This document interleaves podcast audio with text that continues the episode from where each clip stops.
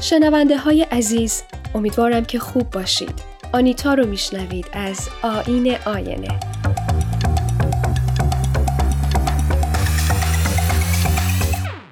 پنج شش ماه است که می‌خواهم نوشتن این یادداشت های روزانه را شروع کنم. شاید نزدیک به یک سال. اگر آدم چشم های بینا داشته باشد بسیاری چیزها می بیند که شایسته نوشتن است. اما برای دیدن باید به فکر آن بود و نوشتن یادداشت خود تمرینی است برای دیدن. یاد می دهد که آدم چشمهایش را باز کند. این یادداشت ها در خلوت به روی کاغذ می آمد و در آن حال جز من کسی با من نبود. تا آنجا که می توانستم نادانی ها و ناتوانی هایم را پنهان نکردم. کوشیدم تا به خودم کمتر دروغ بگویم و از حقیقت نهراسم.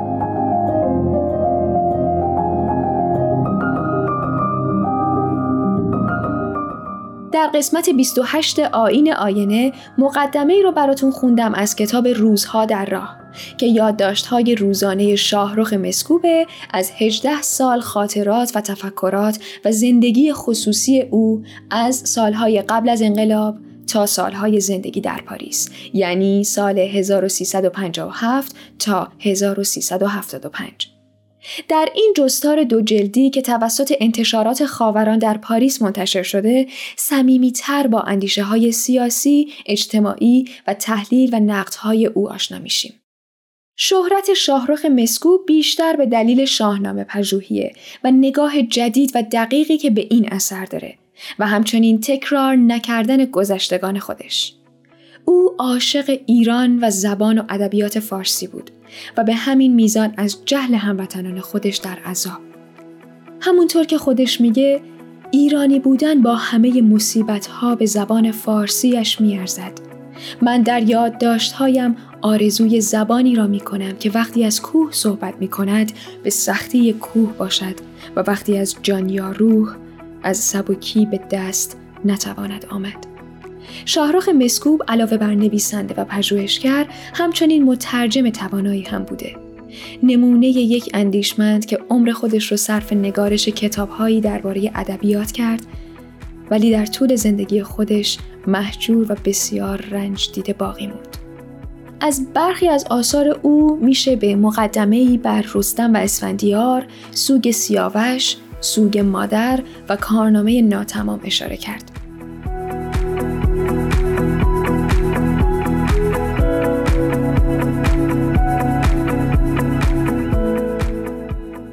در این جستار یعنی در کتاب روزها در راه موضوعات بسیار متنوعی وجود داره.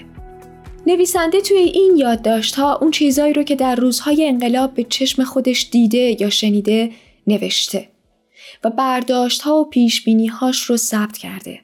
البته میگه در سالهای بعد نظرم در مورد بعضی مسائل تغییر کرد ولی چون می‌خواستم با خودم و مخاطبانم صادق باشم بدون هیچ کم و کاست همونها رو آوردم.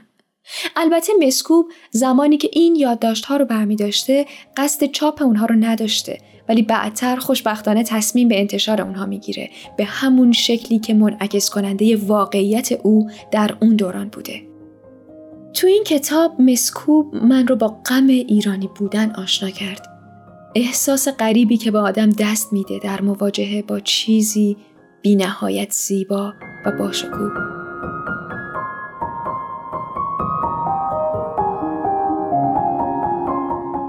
از اینکه نظرات تیزبینانه نویسنده محترم رو راجع به تغییرات شدید و اوضاع ایران در اون دوران میخوندم خیلی لذت بردم.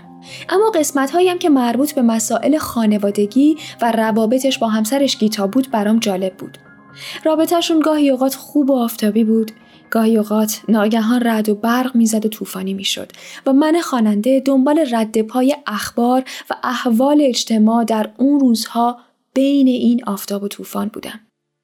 اما گفتگوهایم که با دختر خردسالش غزاله داره که حول محور مسائل روزمره و سوالات بیپایان غزاله میچرخه که پدر گاه جوابی براشون داره گاه به قول خودش جوابهای مبتزل کلیشه‌ای و بی سر و ته میده حس و حال دیگه ای داره گاهی اوقات شاهد عجز کسی بودن که زیباترین قصه های دنیا رو بلده یادم میندازه که انسان و عجز مثل تار و پود میمونن خواه هر قدر این تار یا این پود قوی تر باشه باز در نهایت محکومند به با هم بودن.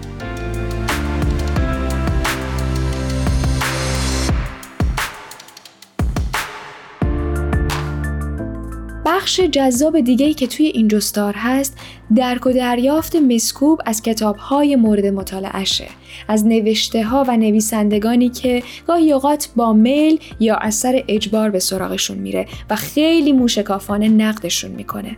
از شریعتی گرفته تا مارگریت دوراس، ویرجینیا وولف، کافکا و غیره. مسکوب توی نوشته هاش به وفور از خوابهایی که خودش غزاله و گیتا دیدن تعریف می‌کنه. و مدام یاد و هجران ایرانه که مثل دردی بی درمان ریشه می‌کنه تو تمام صدرهای شاهرخ مسکوب. عشق مسکوب به ایران و ایرانی و زبان فارسی تنگ نظرانه و نجات پرستانه نیست. او فقط عاشقه. به هر چیزی که در کلمه مرموز وطن هست و نیست. هرچند که به ناچار از ایران دور بوده. نمونه این فراغ رو اینطور بخونید. فکر وحشتناک ایران مثل افعی در ته گودال خاطرم خوابیده است. هر وقت بیدار می شود با نفسش با شعله نگاهش مرا خاکستر می کند.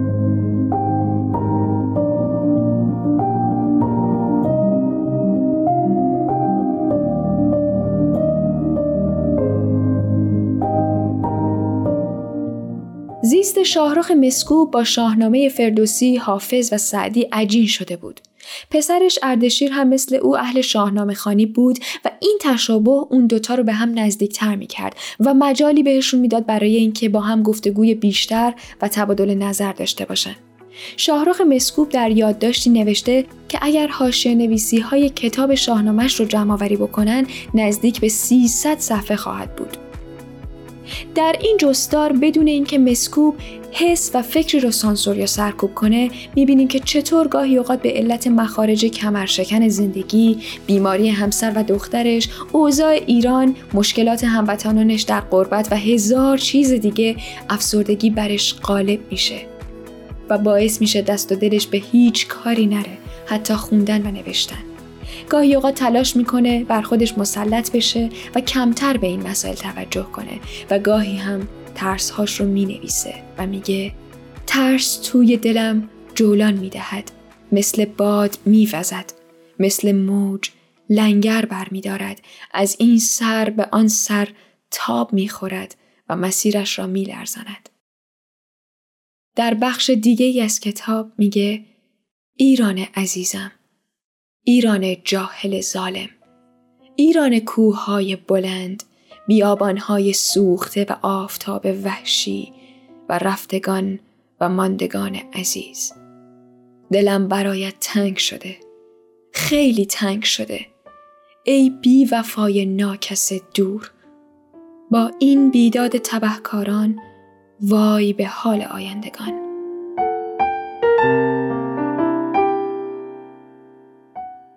ما ایرانی ها مردمی هستیم که پرسش نمی کنیم در عوض پاسخ همه چیز را داریم. اهل دین و شیفته ایمانیم نه مرد فلسفه و تفکر.